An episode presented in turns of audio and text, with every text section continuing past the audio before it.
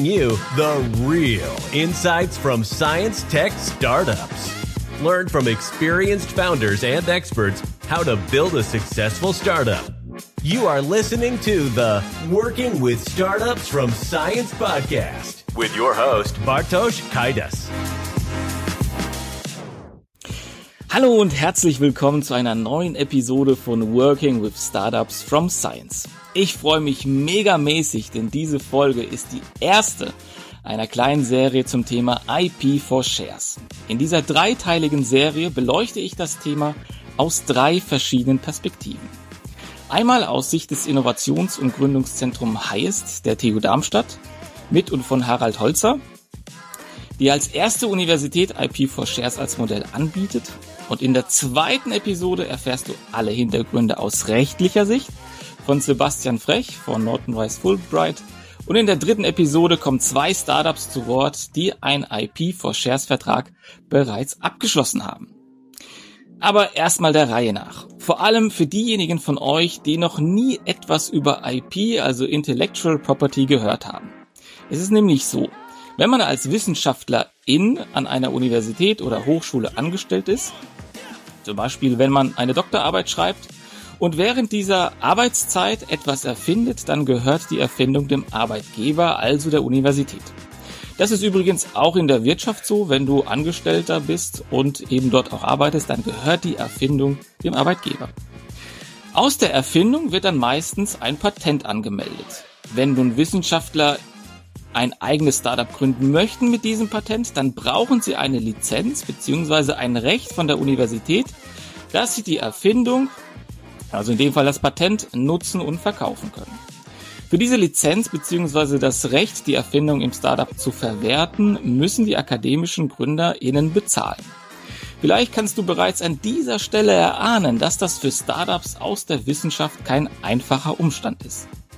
Dafür soll es jetzt aber eine Lösung geben. Das Innovations- und Gründungszentrum Hayes der TU Darmstadt hat gemeinsam mit Norton Rice Fulbright, einer international tätigen Anwaltskanzlei, ein zukunftsweisendes Modell für die Übertragung von Schutzrechten aus der Universität für Ausgründungen vorgestellt.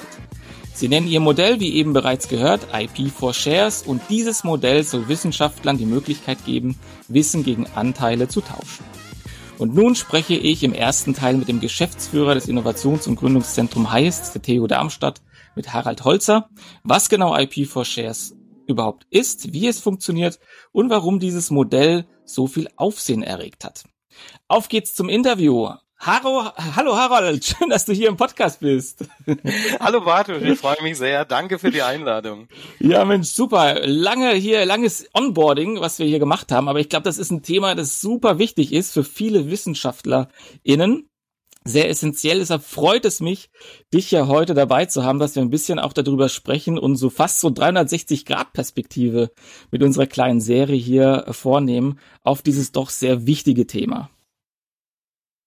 Ja, bevor wir einsteigen, habe ich es ganz gern auch so die, die biografischen Hintergründe meiner äh, meiner äh, Gäste bisschen auch ähm, zu beleuchten, weil ich glaube, das ist für die Zuhörerinnen ganz gut, so eine Einordnung vorzunehmen. Und bei dir ist ja die Besonderheit, du bist ja ein Exot eigentlich äh, von äh, von außen betrachtet, denn du kamst aus der Wirtschaft und bist in die Wissenschaft gegangen, in die Geschäftsführung in einem wissenschaftlichen Betrieb. Ja, wie kam es dazu? Was war dein Weg zur Universität? Und das wird uns, glaube ich, alle ganz brennend interessieren. Ja, vielleicht bin ich ein Exot, aber ich fühle mich trotzdem sehr, sehr richtig äh, bei Highest und an der TU Darmstadt. Ich bin Harald Holzer, Geschäftsführer von Highest. Highest ist das Innovations- und Gründungszentrum der TU Darmstadt. Ich habe an der Technischen Universität, Karls äh, Universität Karlsruhe, heute KIT, Elektrotechnik studiert und bin in den Zeiten der Liberalisierung der Telekommunikation groß geworden, in verschiedenen Rollen, im Vertrieb, als Produktmanager, als Projektleiter, als Unternehmensberater. Und das waren alles Unternehmen, die damals im Wettbewerb zur Telekom, zur Deutschen Telekom standen, wie Mannesmann Mobilfunk, wie Arcor, wie FIAC Intercom, wie E+, es ging immer darum, Innovations- oder innovative Geschäftsmodelle zu entwickeln, die besser waren als die des Platzhirsches, eine andere Kundenansprache, USPs, äh, bessere Services und so weiter. Und das war so eine Zeit, die, die mich geprägt hat, dass eben das Thema Innovation eine besondere Bedeutung hat. Ich bin danach noch äh, Projektleiter gewesen von großen öffentlichen Projekten, von sogenannten PPPs, also Public-Private Partnerships, äh, beispielsweise Outsourcing, IT der Bundeswehr. Das Projekt äh, hieß Herkules äh, oder Mobilfunknetze für Behördenorganisationen mit Sicherheitsaufgaben. Also alles, was ein Blaulicht äh, auf dem Dach hat und war auch Gutachter bei der Deutschen Bahn oder beim Eisenbahnbundesamt zur Einführung vom Zugfunksystem GSMR. Ich habe danach fünfmal selbst gegründet, selbst gegründet oder mitgegründet. Im Bereich Mobilfunk, im Bereich Finance mit Allianz zusammen.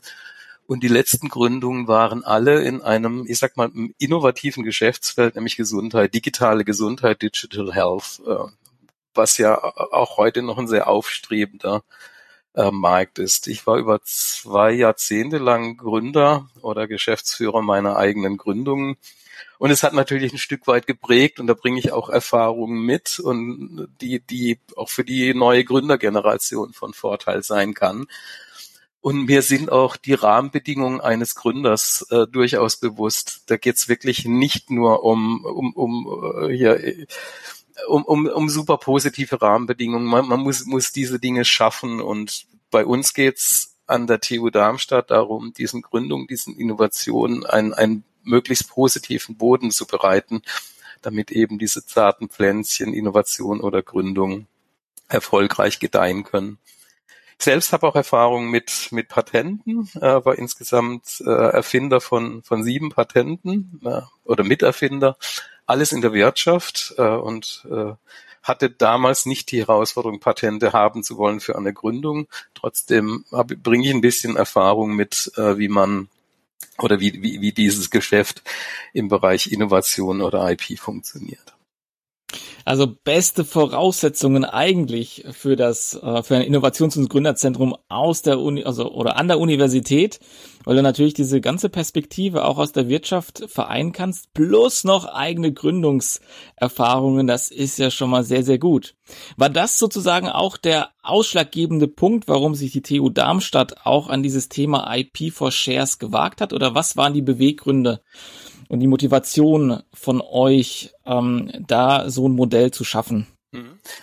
Wir haben an der TU Darmstadt die, die Exchange-Strategie entwickelt. Wir wollen, dass Innovationen, Erfindungen, die an der TU Darmstadt entstehen, eine positive Wirkung in Wirtschaft und Gesellschaft erzeugen oder erzielen. Und wir haben uns angeguckt, es gibt eine Reihe von Innovationen, die heute Anwendung finden. Es gibt auch eine Reihe von Startups. Warum sind es nicht mehr? Warum schaffen wir nicht noch einen größeren Impact zu erzielen? Was sind Hinderungsgründe? Und ein Hinderungsgrund war, dass eben dieser Übergang, dieser IP, du hast es im Eingang geschildert, doch relativ komplex war und einige sich davon abhalten ließen, dann ein Unternehmen zu gründen, wie auch immer. Oder es gab emotionale Diskussionen, die dazu geführt haben, dass, dass man erstmal naja, von, von einer sehr negativen Stimmung wieder in eine positive Grundstimmung kam. Und wir hatten uns dann überlegt, was kann man tun, wo sind die großen Hebel, dass eben mehr und erfolgreichere Gründungen, Ausgründungen oder, oder Innovationstransfer stattfindet. Und das war letztendlich auch eine Analyse, die wir gemacht haben, gesagt, Mensch, das Thema IP-Transfer muss einfacher sein, muss schneller sein, muss worry-free sein und es geht auch einfacher. Und dann kann man sich auch in den internationalen Märkten umschauen und findet durchaus aus das ein oder andere Beispiel. Ja, vielleicht auch nochmal für die Zuhörerinnen und Zuhörer ganz kurz auch zur Abteilung in, äh, im IP-Management, im Gründungszentrum. Wie viele Patente, wie viele, mit wie vielen Startups habt ihr eigentlich denn zu tun? Wir sind von vom Headcount sehr, sehr, sehr, sehr bescheiden aufgestellt. Wir sind so um die äh, zwölf Mitarbeitende. Das teilt sich auf in das Thema Startup Management und IP Management. Wir haben es mit einer Größenordnung 300 IP, 300 Patenten, Patentfamilien zu tun, äh, die gemanagt werden müssen, die angemeldet werden müssen, die gemonitort werden müssen und wo idealerweise dann auch ein Übertrag in die Wirtschaft oder zu Startups stattfindet. Nur dann kann ja auch das Patent seine positive Wirkung entfalten. Mhm. Ja, lass uns dann gerne auch mal einsteigen ähm, jetzt in dieses IP for Share Modell. Also wir haben ja schon gehört gerade eben von dir, Innovation zu fördern, Innovation zu ermöglichen, aber auch die Barrieren abzubauen, um in, in rauszugehen aus der Universität mit diesen Patenten. Äh, was genau ist denn jetzt das IP for Shares Modell und was ist vielleicht auch das Besondere daran? Mhm. Du hast ja eingangs geschildert, dass IP was entsteht, zum Beispiel im Rahmen einer Dissertation, zunächst der Forschungseinrichtung gehört. Und wenn mit diesem IP ein Startup gegründet werden soll, dann muss dieses übertragen werden. Und das geht oder wurde auch in den letzten Jahren gemacht. Äh, und es gibt zwei etablierte Modelle. Es gibt einmal eine Lizenz, das heißt die TU oder die, die Universität oder die Forschungseinrichtung hält nach wie vor das Patent und das Startup entrichtet Lizenzgebühren an die, an die Forschungseinrichtungen. Das zweite ist, oder die zweite Möglichkeit in Vergangenheit war, dass man eben das Patent übertragen kann gegen Kauf. Und, das, und bei dem Kauf wird halt entsprechend ein Kaufpreis fällig. Beide Varianten haben, haben Nachteile. Bei der Variante Kauf das Unternehmen ist ein Start-up, das ist in der Regel nicht so finanziert, dass es jetzt in Anführungszeichen teure Patente rauskaufen kann. Es macht in der Regel noch keine Umsätze. Das heißt, es ist eigentlich kein Geld, Geld vorhanden. Und das Lizenzmodell hat den Nachteil, dass Investoren, die in das Startup investieren, in der Regel nicht möchten, dass Patente äh, bei einer anderen Organisation liegen, bei einer Universität oder Forschungseinrichtung. Deswegen bieten wir als Ergänzung zu diesen beiden etablierten Modellen, die durchaus ihre Berechtigung haben, die Möglichkeit an, dass der IP-Transfer, also der, der, der, ja, die Übertragung des Patentes an das Start-up erfolgt, ohne dass bei der Übertragung ein Kaufpreis zu entrichten ist. Dieser Kaufpreis wird später fällig oder diese Zahlung wird später fällig. Als Ausgleich für diese Übertragung des IPs erhalten wir Anteile an dem Startup, und zwar virtuelle Anteile. Im Grund äh, äh, erläutere ich gerne später. Gerne, ja. ähm, und wenn es, wenn dann dieses Startup erfolgreich ist, und das ist unser, unser erklärtes Ziel, wir möchten diese erfolgreichen Startups, dann wird es zu einem gewissen Zeitpunkt, ein paar Jahre später, ein sogenanntes Exit geben. Das heißt, die Gründer verlassen das Unternehmen. Zu diesem Zeitpunkt wird das Unternehmen deutlich wertvoller sein als zu dem Zeitpunkt, wo die IP übertragen wird. Das heißt, wenn wir Anteile bekommen, dann entwickeln sich die Anteile auch positiv und wir werden zu diesem Zeitpunkt, wo, wo der Exit eben stattfindet, einen sehr hohen oder einen viel höheren Unternehmenswert haben und somit auch viel höhere anteilige Anteile für die, für die TU Darmstadt. Und zu diesem Zeitpunkt können wir dann die virtuellen Anteile veräußern und können quasi das Patent dann monetarisieren. Mhm. Du hast virtuelle Anteile genannt. Mhm. Vielleicht kannst du den, den ZuhörerInnen mal erklären, was genau das, das bedeutet und wie ist da der Unterschied vielleicht zu einer normalen Beteiligung, die man so vielleicht aus Höhle der Löwen kennt, wenn man sagt irgendwie 200.000 Euro für 10 Prozent. Mhm es ist durchaus vergleichbar. Man, man, wir müssen ja diese, diesen Wert des Patents bewerten. Da gibt es so, wir haben da äh, interne, externe Gutachter, die dann zu einem, zu einer Bewertung des Patentes kommen. Also beispielsweise 200.000 Euro. Ähm, jetzt hätten wir die Möglichkeit zu sagen, wir transferieren dieses Patent für 200.000 Euro, bekommen dafür beispielsweise 10 Prozent. Das, können, das machen auch einige Forschungseinrichtungen, einige Unis. Wir hätten nur den Nachteil, dass wir dann ein Beteiligungsmanagement aufbauen müssten. Wir, wir wären, wir müssten äh, zum Notar, wir hätten echte Anteile, wir müssten in Gesellschafterversammlungen gehen, wir müssten wichtige Beschlüsse mittragen. Das sind wir organisatorisch nicht, nicht in der Lage. Wir haben auch keine Ressourcen für. Und auch die Startups möchten nicht dass eine Uni, die jetzt äh, nicht gekennzeichnet ist durch, durch schnelle und unternehmerische äh, Entscheidungen, äh, dass das die Gesellschafterin ist. Von daher haben wir einen Trick angewendet. Wir wollen keine echten Anteile, sondern virtuelle Anteile. Und die virtuellen Anteile sind im Prinzip rechtlich nachgebildet. Und wir haben aber dann nicht die Rechten und Pflichten eines richtigen Gesellschafters, sondern im Prinzip nur bei dem Exit können wir unsere Anteile quasi monetarisieren und müssen nicht die ganzen, ja, ja, ich sag mal, Aufwände treiben, die halt ein richtiger Gesellschafter hat. Mhm. Und was oder gibt es einen Unterschied zwischen der stillen Beteiligung und euren virtuellen Beteiligung? Es kann vielleicht der, der Kollege aus, aus München nochmal noch mal besser erklären. Im, im Prinzip, ja, es, es ist schon, schon, es gibt schon einen Unterschied. Äh, und wir haben halt äh, bewusst eben nicht diese stille Beteiligung äh, gewählt, äh, sondern eben diesen, diesen rechtlichen Konstrukt, dass wir eben vertraglich diese Dinge nachbilden.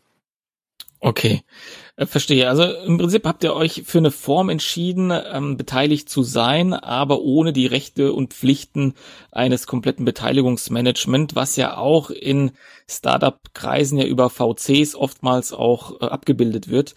Die haben ja genau das, dass sie ihr Portfolio managen mit Managern, die sich genau darum kümmern, da ihr ihre Portfolio und ihre Stakes zu maintain und dann den Leuten zu helfen, auch zu wachsen. Ähm, super. Warum gibt's das denn jetzt nicht so verbreitet oder warum ist das jetzt ähm, ja eine ne Neuartigkeit in der Form, dass ihr jetzt äh, da einen pionierhaften Weg vorangeht an der Universität? Musste eigentlich alle anderen fragen.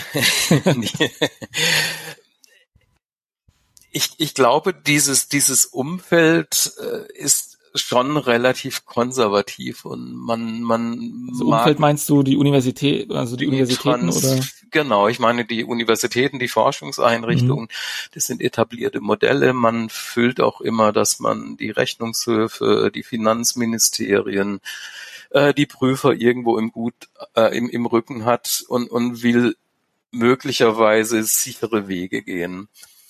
Nur diese sicheren Wege bringen uns nicht zu dem Ziel, was ich eingangs formuliert habe. Wir brauchen in Deutschland, wir brauchen in Europa Innovation. Ohne Innovation werden wir unseren Wohlstand, unsere Arbeitsplätze nicht, nicht aufrechterhalten können. Und für diese Innovation brauchen wir auch neue Wege. Und wir wollen eben diesen Weg gehen, dass eben IP worry-free übertragen werden kann und unserem, ich würde mal sagen, Beispiel äh, folgen, folgen einige. Wir werden auch un unterstützt, äh, beispielsweise durch Sprint. Äh, Sprint ist die Agentur für Sprunginnovation, die am Bundeswirtschaftsministerium hängt. Wir sind nicht alleine und wir hatten uns auch im Vorfeld abgestimmt. Aber ich glaube, es bedarf schon eines ich nenne es mal Vorreiters, äh, um, um dieses Thema auch, auch ein Stück weit salonfähig zu machen in Deutschland. Das haben wir gerne gemacht.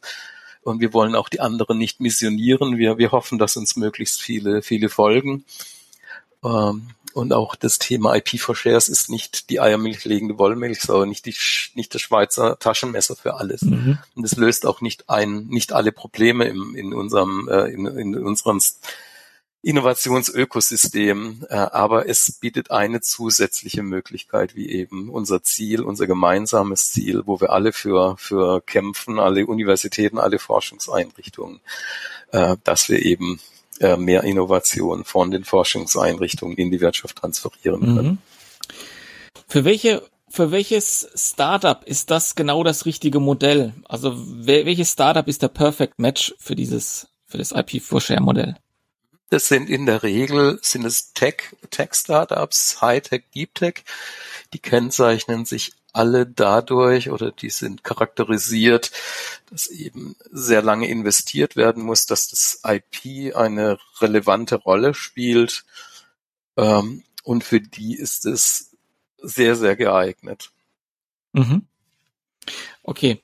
Wie ist das denn, also wenn wir jetzt nochmal eine, eine Ebene tiefer gehen in die Prozessstrukturen und äh, so ein bisschen auch die Frage des, wie funktioniert das Modell auch ähm, äh, besprechen.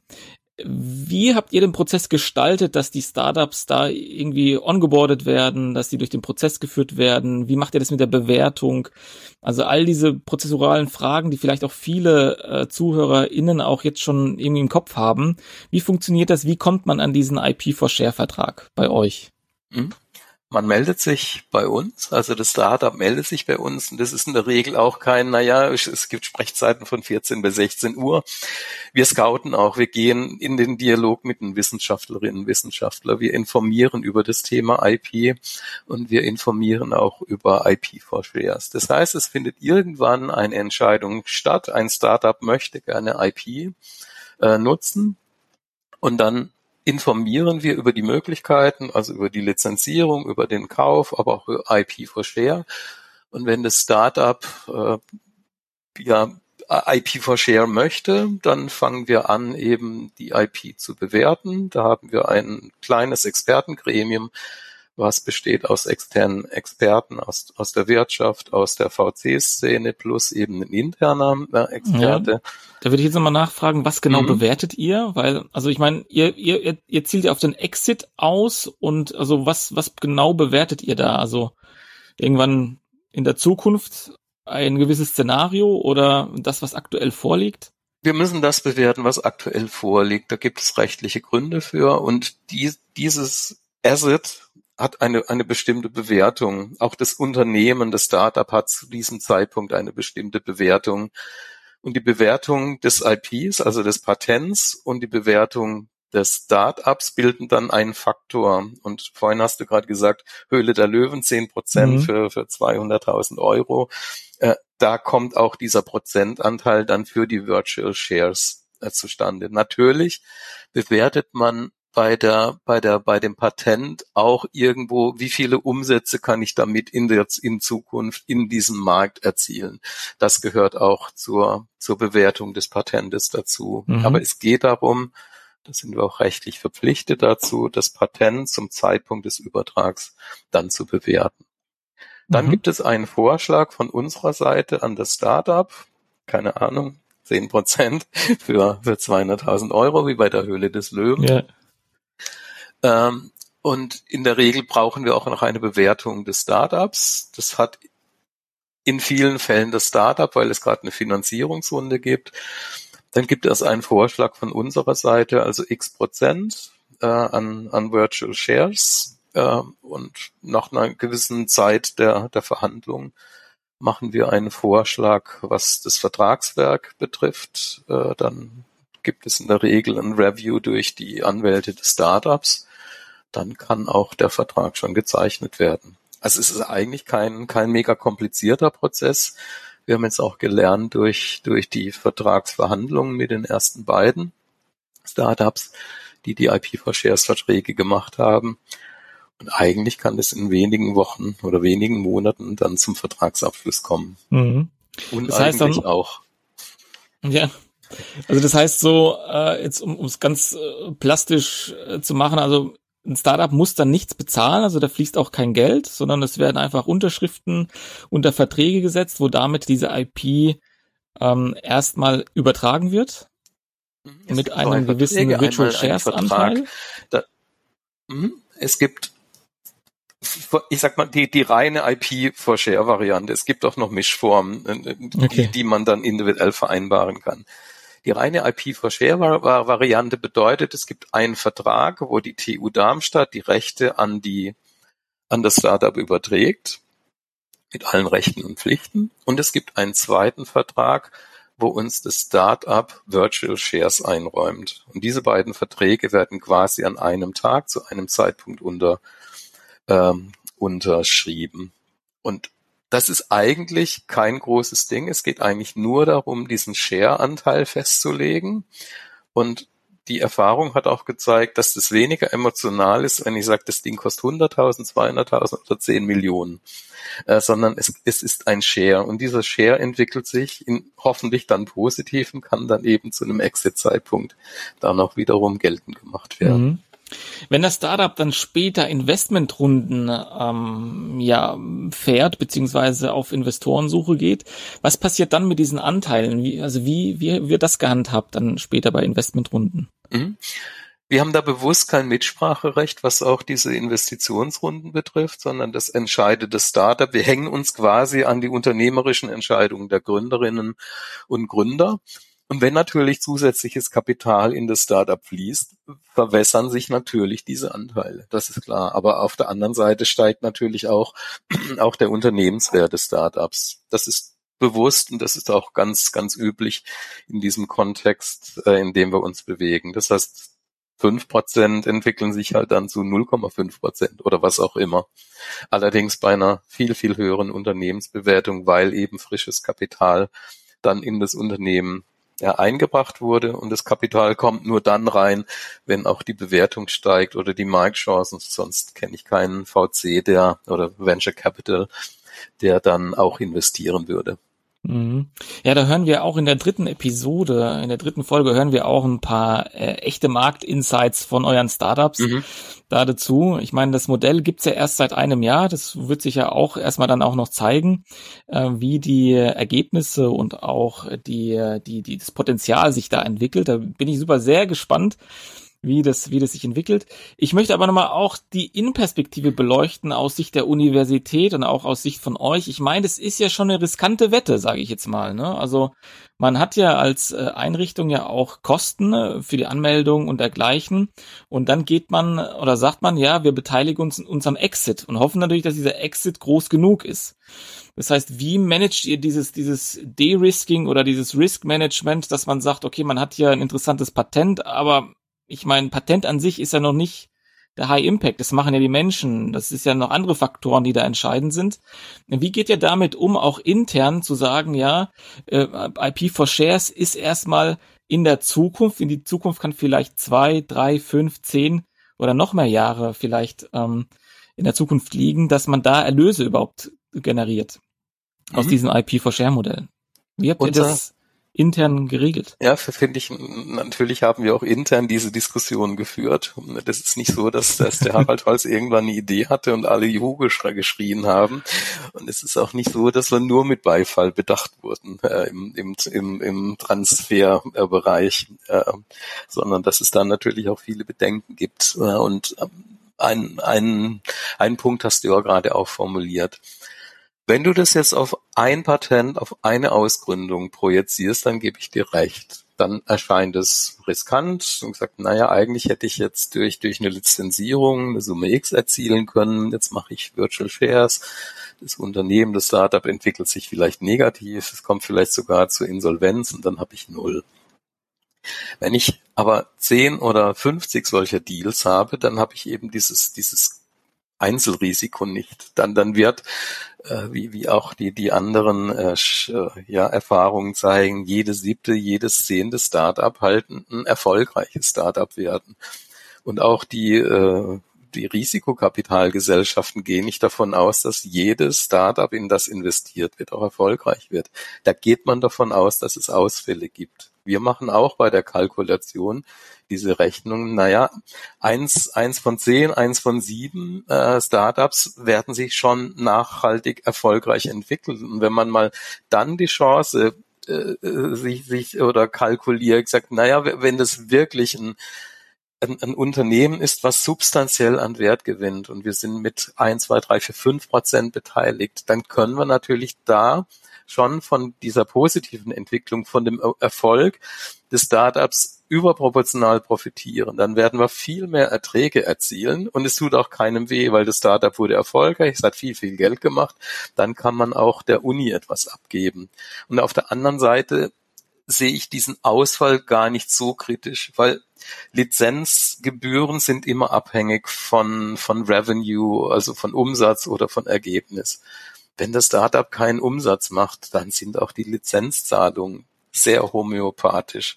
Das heißt, das, was ich möglicherweise verliere, hat, hat keine große Relevanz. Aber auf der anderen Seite kann ich eben, eben überproportional an den Erfolgen des, äh, der Startups beteiligen. Mhm. Das kann ich heute nicht belegen, weil das, das System äh, relativ relativ neu ist. Aber äh, ich bin mir sicher, dass es äh, dass es nach fünf oder zehn Jahren äh, belegbar ist und dass, dass, dass wir auch mit diesem Ansatz recht behalten werden. Mhm.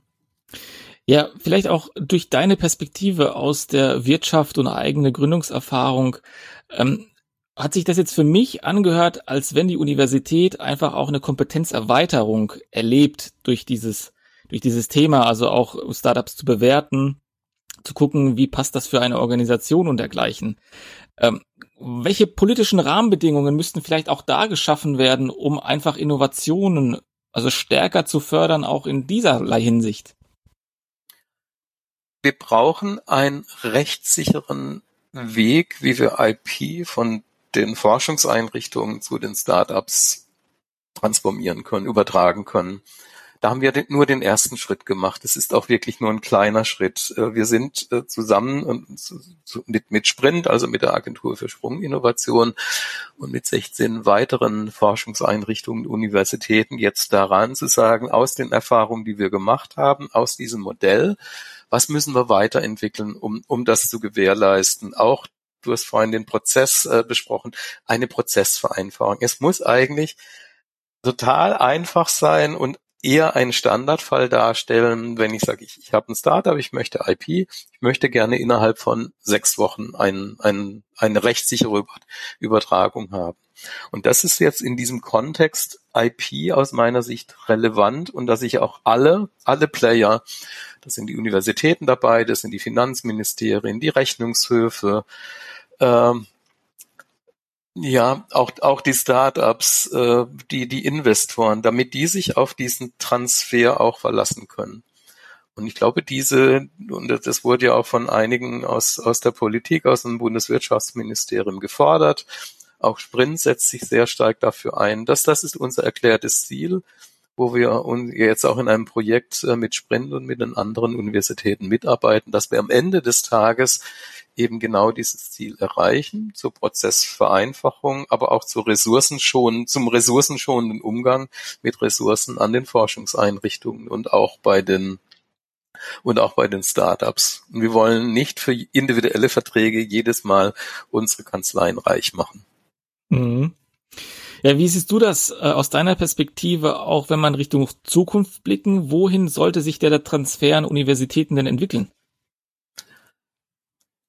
Als gemeinsames oberstes Ziel hätte ich gerne formuliert, dass wir wirklich als nicht die Gewinnmaximierung an den Universitäten und Forschungseinrichtungen als Ziel haben, sondern das Ziel, dass wir eben möglichst viele Innovationen aus den Forschungseinrichtungen auf die Straße bringen wollen. Das betrifft die Startups. Wir müssen diesen Startups möglichst ideale Rahmenbedingungen bieten, damit sie sich entwickeln können. Die haben noch genug Risiken in ihrem Start-up-Leben. Da geht es um Invest Investitionen, da geht es um den Markt, da geht es um Wettbewerber, da geht es um Teams, bekomme ich Arbeitsplätze. Unsere Gründerinnen und Gründer nehmen dieses Risiko in Kauf.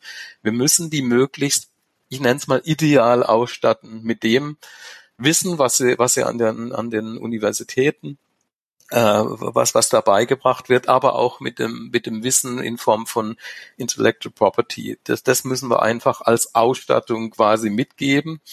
Und wir müssen auch aus meiner Sicht die ersten Wege mit den, mit den Startups gehen, äh, damit die möglichst einfach das Thema Ready for Market, Ready for Money, also marktfähig zu sein, äh, äh, finanzierungsfähig zu sein, erreichen können. Mhm. Und wo hört bei dich der Punkt der Förderung, der Unterstützung aus institutioneller Sicht auf? Mhm. An dem Punkt, wo das Startup quasi alleine agieren kann, ohne Unterstützung aus der Uni, beziehungsweise aus dem naja, aus, aus dem Förderbereich, der in dem Fall äh, öffentlich geprägt ist, wie beispielsweise Exist oder andere, andere Fördermaßnahmen.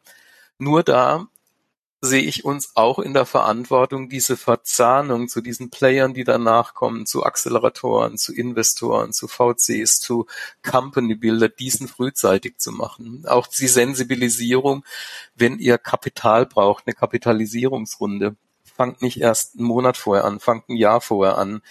Also es geht nicht darum zu sagen, Pop, jetzt geht's raus, jetzt geht's in die in die äh, in den, den freien Markt. Äh, ihr seid jetzt aus dem wohlbehüteten Umfeld der Universität äh, entlassen, sondern diese Entlassung, dieser Übergang muss frühzeitig vorbereitet werden. Deswegen sehen wir uns auch in der Rolle, dieses Inno oder möglichst das Innovationsökosystem so zu, zu verzahnen, dass eben Startups, Projektpartner, Kunden äh, frühzeitig akquirieren können, dass sie frühzeitig Kapital akquirieren können, frühzeitig Kontakt zu Business Angels haben.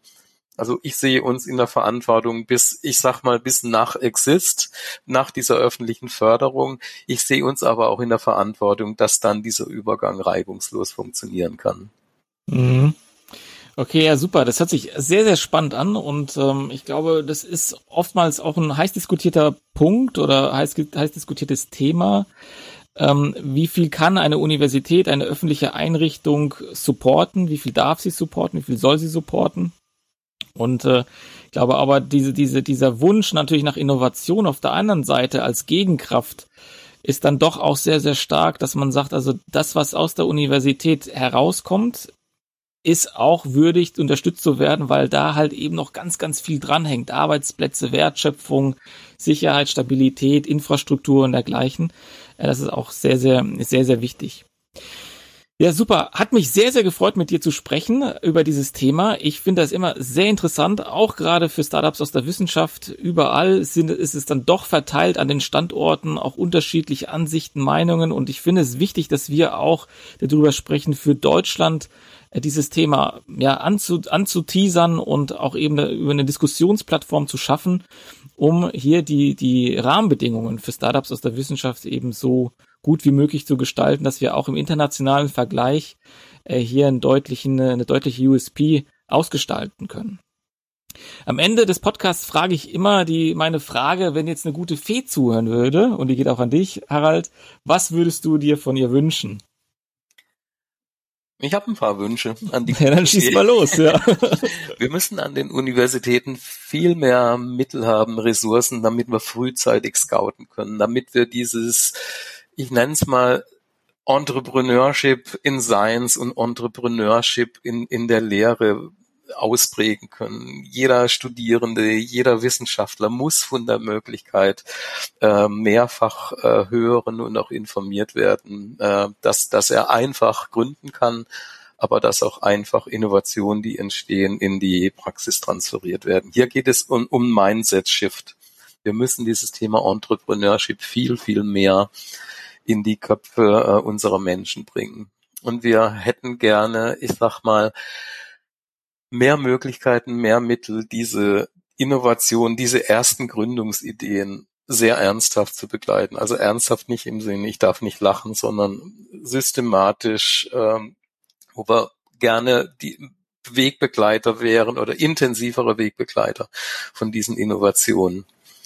Und da gibt's ja einige, einige Städte, die da schon gute, gute Lösungen haben. Ich gucke auch immer ganz äh, begeistert äh, nach München. Das ist für mich so, so ein, so ein sag mal ein Beispiel, wo man sagt, naja, es, es darf eigentlich nur nicht nur Aufgabe der Universität sein, sondern es ist auch Aufgabe der Gesellschaft, der Wirtschaft, dieses Startup-Innovationsökosystem ja zu, zu besser zu machen, zu optimieren. Da würde ich mir eben wünschen, dass wir auch in Darmstadt eine Konstellation finden, wo eben private ähm, ja, Privatpersonen äh, und, und Unternehmen dieses Thema erkennen und dann auch in einen solchen Konstrukt äh, investieren. Ja, super. Sicherlich mit Synergien verbunden auch, so so Konstruktion. Absolut, ja. Ja, das hört sich doch, noch, doch auf jeden Fall nach wunderbaren Wünschen an. Harald, ich danke dir vielmals für deine Insights zum IP for Shares Modell und wünsche dir und euch im Gründerzentrum alles Gute und weiterhin viel Erfolg. Danke, Bartosch, hat super Spaß gemacht. Ja, das war das Interview mit Harald Holzer, vom, dem, Geschäfts-, dem Geschäftsführer vom Innovations- und Gründerzentrum Highest.